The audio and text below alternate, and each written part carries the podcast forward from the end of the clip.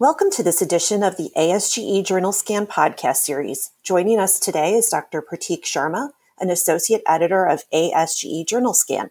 In this segment, Dr. Sharma will be discussing an article published online by Gastrointestinal Endoscopy. The title of this article is Steroid Injection and Polyglycolic Acid Shielding as a Prevention Against Stricture After Esophageal Endoscopic Submucosal Dissection, a retrospective comparative analysis. Welcome, Dr. Sharma. Why did you choose to um, choose this study to review, and what are some of the highlights from the study? Thanks, uh, Lori. Yeah, that's a good question about why look at uh, ESD or endoscopic submucosal dissection.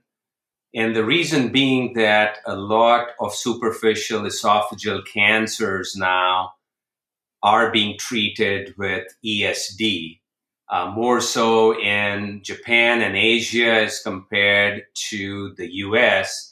But nonetheless, even in the US, that appears to be one of the treatment strategies. So it's very safe in experienced hands, and large lesions of the esophagus can be resected using ESD. But one of the challenges has been that a large proportion of these patients form esophageal strictures.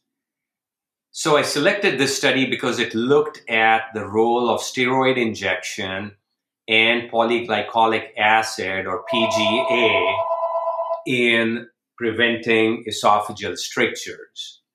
In this retrospective analysis, they looked at 500 patients who had undergone ESD at a single center and had at least three months of follow up. The average size of the esophageal lesion, which was resected was close to 2.5 centimeters, and they had good eradication rates with an en bloc resection rate of close to 100%. What they noted was that if you had an ESD in the cervical part of the esophagus, or if you resected the total circumference of the esophagus with ESD, your stricture rates were significantly high with an odds ratio of 4 to 4.5.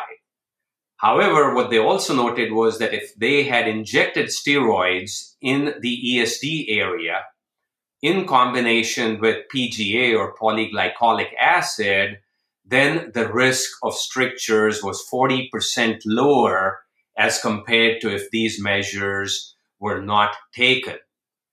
What they also showed that in patients who had strictures, if they had used steroids and PGA, the number of dilations which were required to treat the strictures were significantly lower as compared to if only PGA was used or if nothing was used.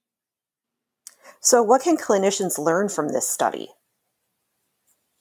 So I think it shows or confirms that ESD is an effective treatment for esophageal neoplasia. So although that was not the primary goal of the study, they did achieve very good results with ESD. But keep in mind that these are expert centers as well as expert endoscopists.